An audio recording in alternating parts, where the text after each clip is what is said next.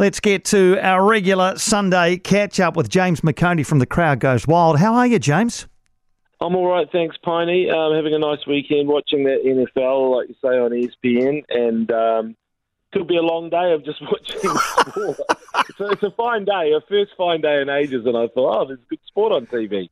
Nothing wrong with it. Nothing wrong with another 4 games tomorrow, I think, too. So you might find yourself parked up for a couple of days. But thanks for taking our call. That's good to have you with us. Let's wrap this up. All right, let's do it quickly. Cricket, ODI series win for the Black Caps in Pakistan. What about Glenn Phillips? By the sounds of it, he had a gastro bug.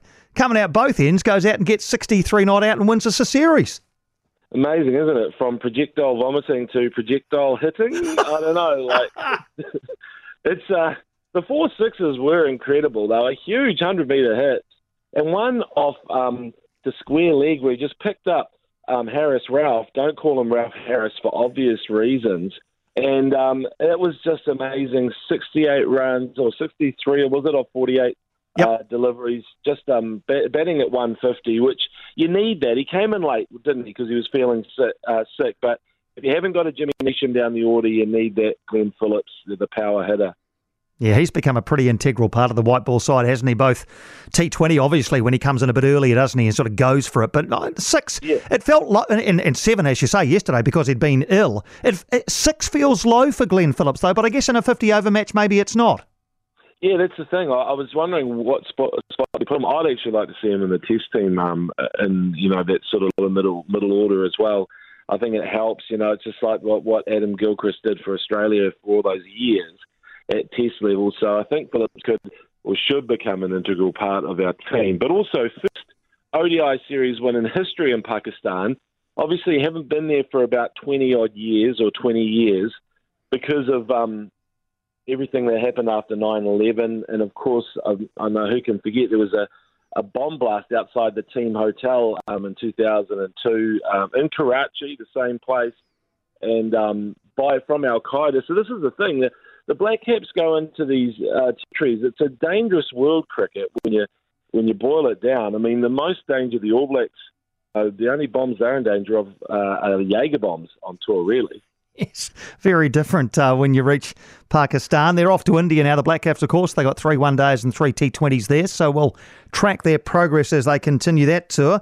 Can we go to football? Interesting comments from Andrew Durante sort of during last week. This off the back of that incredible game between the Phoenix and Sydney FC a week or so ago, where a number of calls went against the Wellington Phoenix. Andrew Durante played 200-odd games for the club, reckons, yes, absolutely, the rub of the green does go or did go against the New Zealand side.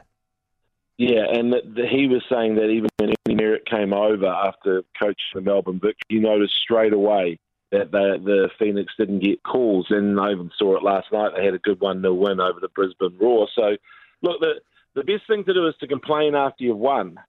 So that's why I always think, keep the complaints coming. You can't just shut up because the Aussies will just basically keep doing it. So my feeling is that whether it's the Warriors, the Breakers or the Phoenix, you do have to remind Australia, hey, we're watching. And whether it is in the NRL, you give Bill Harrigan something to think about, because otherwise it'll just carry on. It's just one of those things that, it might just be implicit, unconscious bias. But it needs to be called out. I'm glad Andrew Durante said something. Yeah, it was actually, as you say, really good to see somebody say something. And you're right, because if you do it after you lose, it always just looks like whinging, doesn't it? It looks like you're whinging and you're looking to place blame. But yeah, if you win and then you also actually put the spotlight on something, maybe that's doubly powerful.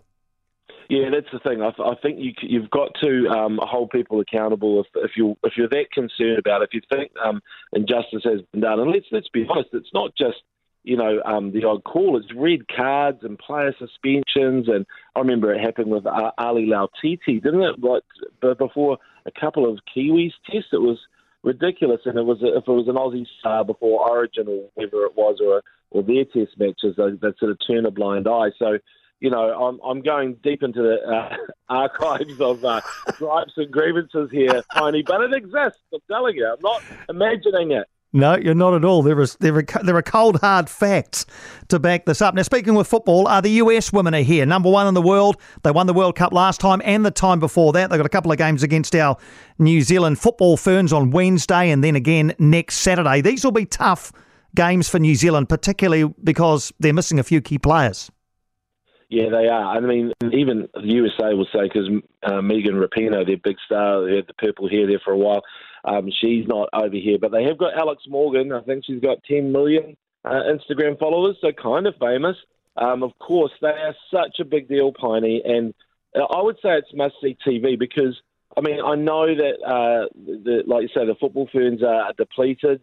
It could be, who knows, if the USA click, it could be a big, heavy loss, but always worth watching. And if you're wondering what time they're on, it's 4 p.m. on Wednesday and Saturday. And the reason why, well, 4 p.m. is prime time in America, and that's how much of a big deal they are. They're on Burgundy. 100% they are, absolutely. And just to finish the tennis, I was lucky enough to be at the ASB Classic final day yesterday. Really enjoyed it. It was a beautiful day, and that obviously was very helpful. Man, you must tear your hair out as a sports administrator when you do everything you possibly can to bring an event together, and then it rains for 2 weeks.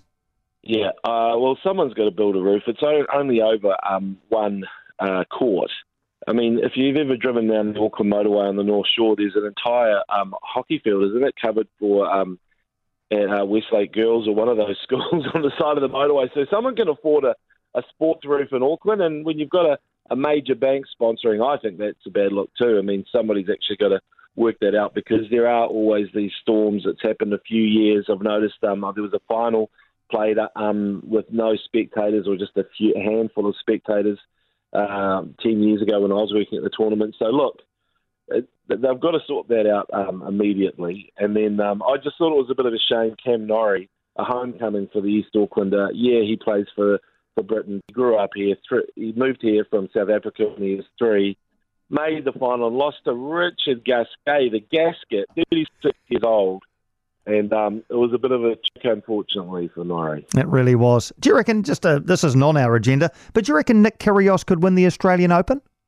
Yes, he's that talented, Kyrgios. He just needs the draw to fall in his favour. Emotionally, he's a roller coaster. I mean, Ronan Keating would have a field day with him, but the thing about it is, if he can keep that under wraps, there's always things happening with him. Can you remember he hit a ball and hit a kid in the face, and he was just playing doubles on a outside court and got frustrated with losing a point. So it's like all this controversy and drama follows him. If he can keep that down, even though he feeds off a little bit, yes, he has the talent. Fantastic. Back to the couch, James. We'll chat again next Sunday. Cheers, mate. See you, Piney. See you, mate. James McOnie, Crowd Goes Wild. Follow him on social media as well. Well worth a follow. Crowd Goes Wild, of course, you can find on the Sky Sport platform. Just check your guide for details.